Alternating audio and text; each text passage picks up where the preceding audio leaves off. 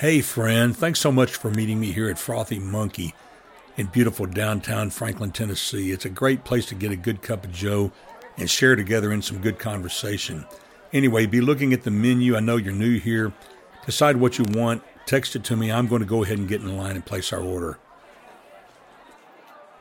Hey, you're listening to Gwot Dot Rocks, God, the World, and Other Things. I'm Kenny Price, your host. Our mission always advancing equilibrium in the midst of an agitated world. Well, friend, this is episode 106, Revelation chapter 6, the great day.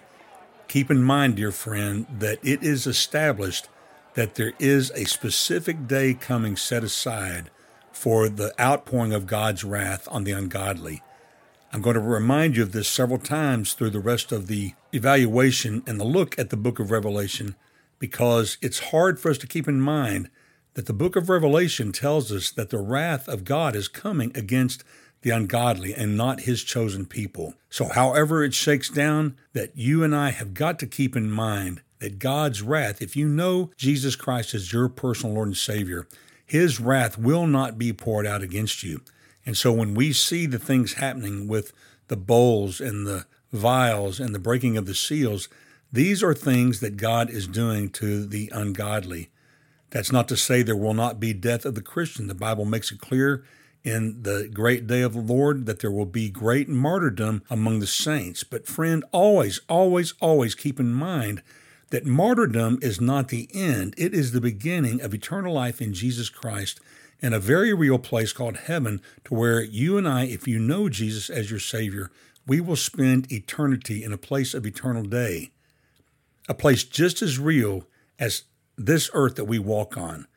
We will live in resurrected, glorified bodies. So that always has to stay on in front of us because the days that are approaching, if you and I are chosen to live in those days, it's going to be a time of great intensity. If our minds are not focused on Jesus Christ, the author and perfecter of our faith, we will be dislodged from our position. We will be taken down. And we, we will, as I've said in the podcast previously, we will be proven to have been a fake, perhaps even proven to ourselves. And so it is of utmost importance that we grasp what is being said and allow it to penetrate our hearts today. The great day. It's set in time. John sees it unfolding as if it has already happened. It is going to be an incomparable future time characterized by world domination and destruction. And the key phrase we're going to center our thoughts around today is the passage in chapter 6 where it says, The great day of their wrath has come, and who is able to stand? And that is issued as a rhetorical question. In other words, no one is able to stand. So let's get right into it. Revelation chapter 6. Then I saw the Lamb open one of the seven seals, and I heard one of the four living creatures say with a voice like thunder, Come. I looked, and there was a white horse. Its rider held a bow. A crown was given to him, and he went out as a conqueror in order to conquer. When he opened the second seal, I heard the second living creature say, Come. Then another horse went out, a fiery red one, and its rider was allowed to take peace from the earth, so that the people would slaughter one another. When he opened the second seal, I heard the second living creature say, Come. Then another horse went out, a fiery one and its rider was allowed to take peace from the earth, so that people would slaughter one another, and a large sword was given to him. When he opened the third seal, I heard the third living creature say, Come. And I looked, and there was a black horse. Its rider held a set of scales in his hand. Then I heard something like a voice from among the four living creatures say, A quart of wheat for a denarius, and three quarts of barley for a denarius but do not harm the oil and the wine. When he opened the fourth seal, I heard the voice of the living creature say, Come. And I looked, and there was a pale green horse. Its rider was named Death, and Hades was following after him. They were given authority over a fourth of the earth to kill by the sword, by famine, by plague, and by the wild animals of the earth. When he opened the fifth seal, I saw under the altar the souls of those who had been slaughtered because of the word of God and the testimony they had given. They cried out with a loud voice, Lord, the one who is holy and true, how long until you judge those who live on the earth and avenge our blood? So they were each given a white robe, and they were told to rest a little while longer until the number would be completed of their fellow servants and their brothers and sisters, who were going to be killed just as they had been. Then I saw him open the sixth seal. A violent earthquake occurred. The sun turned black like sackcloth made of hair. The entire moon became like blood. The stars of heaven fell to the earth as a fig tree drops its unripe figs when shaken by a high wind. The sky was split apart like a scroll being rolled up, and every mountain and island was moved from its place. Then the kings of the earth, the nobles, the generals, the rich, the powerful, and every slave and free person hid in the caves and among the rocks of the mountains. And they said to the mountains and to the rocks, Fall on us and hide us from the face of the one seated on the throne and from the wrath of the Lamb, because the great day of their wrath has come. And who is able to stand? Friend, we are living on borrowed time. Mankind is living on a line of credit from the bank account of God's grace. Sinful man is not experiencing God's wrath at this very moment because he chooses not to act. God chooses not to act. Matthew 18, verse 14 says, In the same way, your Father in heaven is not willing that any of these little ones should perish, should be lost. 2 Peter chapter 3, verse 7 says, By the same word, the present heavens and earth are reserved for fire being kept for the day of judgment and destruction of ungodly men. But do not forget this one thing, dear friends. With the Lord, a day is like a thousand years, and a thousand years are like a day. The Lord is not slow in keeping his promise, as some understand slowness. He is patient with you, not wanting anyone to perish, but everyone to come to repentance.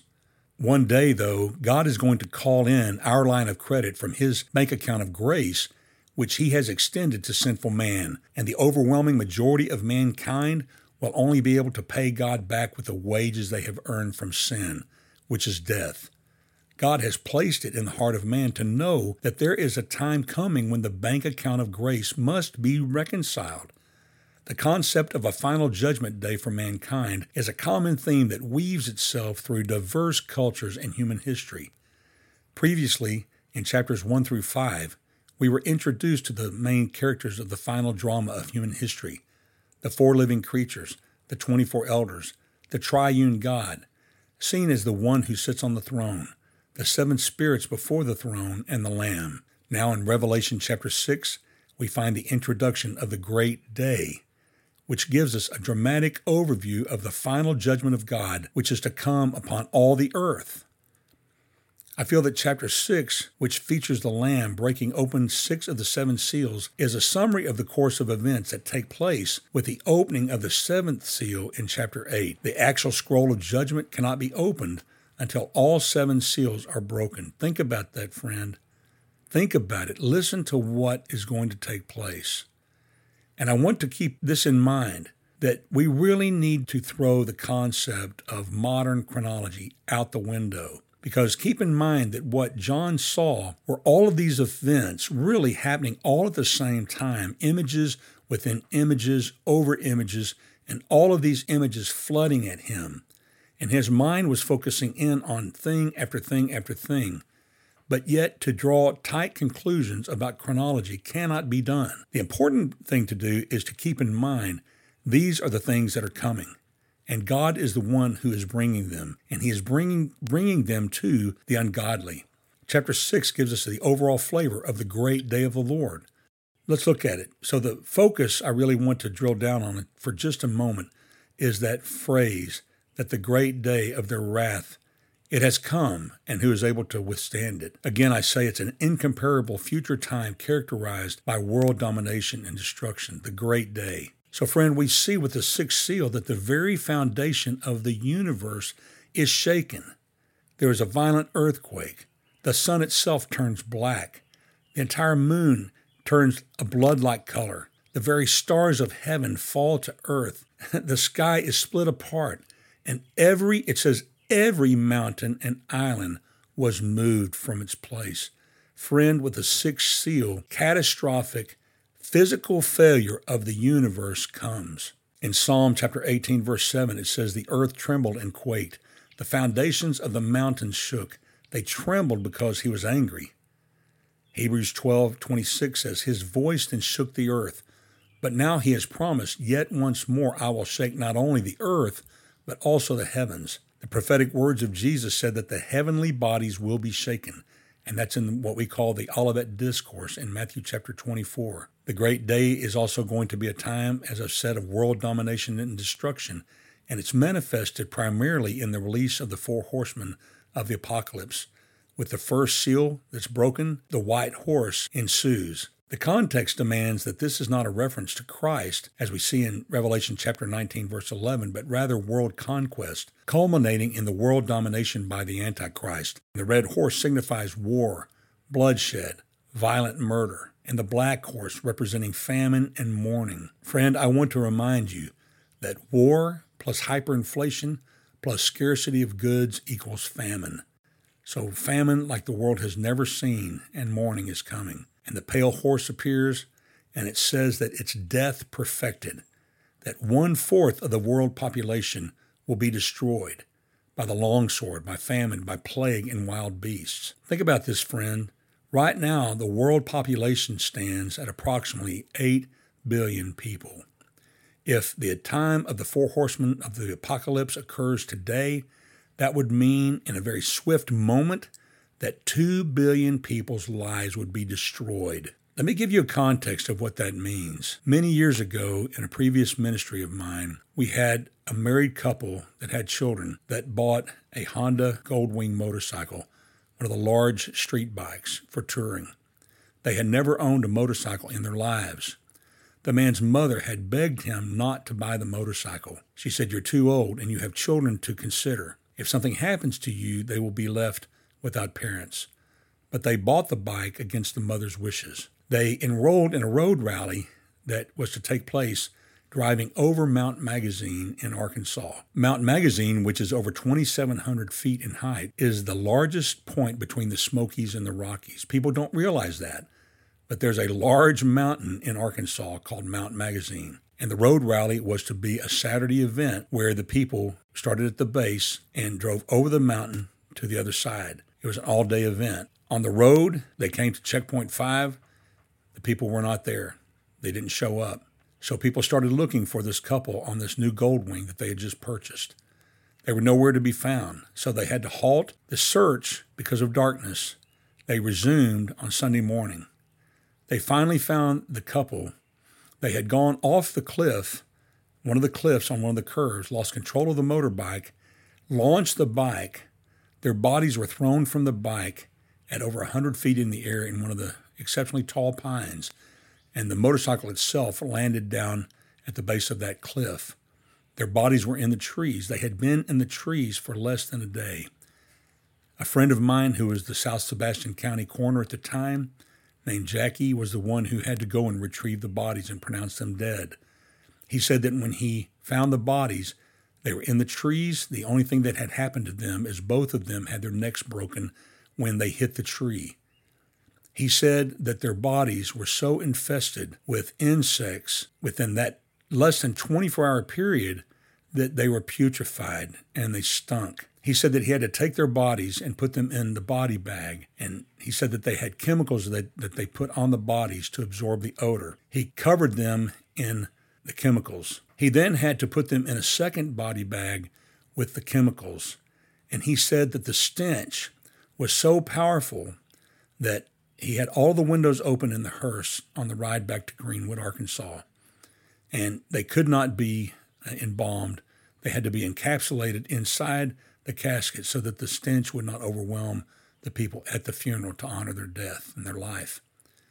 He said that the smell was so horrendous he said he had to take his clothes and burn his clothes, and it took him days for that odor to leave his nostrils. He asked me, he said, Kenny, have you ever smelled the smell of a dead cow? And I said, no. He said, some say that it is the worst odor that a human can inhale. And he said the smell of those two people's bodies that rotted through infestation of insects within a day, he said, was beyond that of a dead cow. Now, friend, I don't say that to be morbid or disrespectful, But the bottom line is that putrefaction of those two people's bodies that were not broken open by injury, the insects had entered into their mouths, the stench was unbearable of two people's deaths in the summer in Arkansas.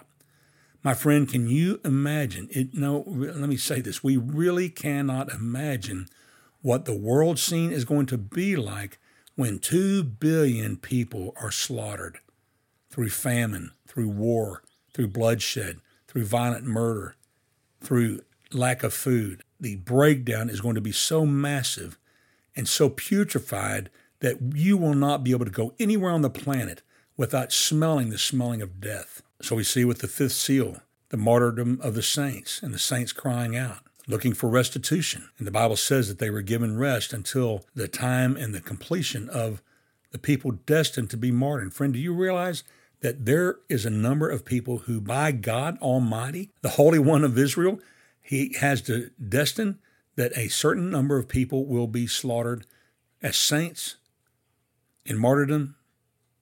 We've got to rethink our attitude and our actions towards God. That martyrdom is a part of His plan. We don't fully understand it, but here's the good news: it is only a brief moment. It's not. It is not an eternity of destruction in hell.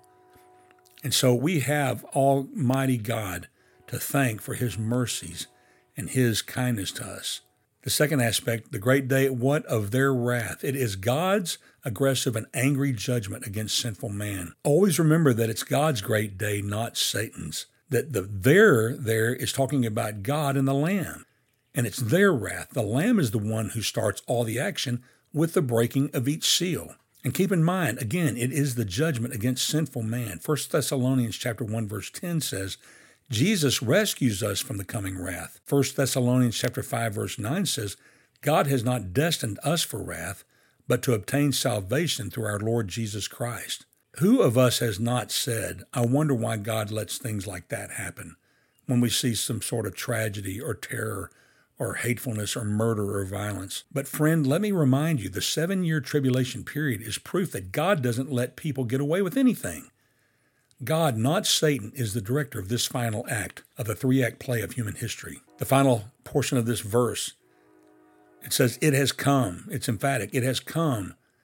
And who is able to withstand it? Talking about the great day of the Lord. So it's emphatic. It is a certain and all engulfing event. But I want to ask you think about this. Who made this statement? It says they cried out there in chapter 6, verse 15. Who are they? The kings, important people, generals, the rich, the powerful, the free, the slaves. And the question they pose is rhetorical. It needs no answer, for it is clearly understood that no one is able to withstand the great day of the Lord. Yes, one day God will withdraw the line of credit on His grace, but the good news is that there is a beneficiary list on the account. The list consists of those who have received the deposit of God's Holy Spirit, which was placed in their heart when they trusted in Jesus Christ alone for their salvation. Their inheritance will be eternal life, never to face God's terrible wrath. And with that, I bid you peace.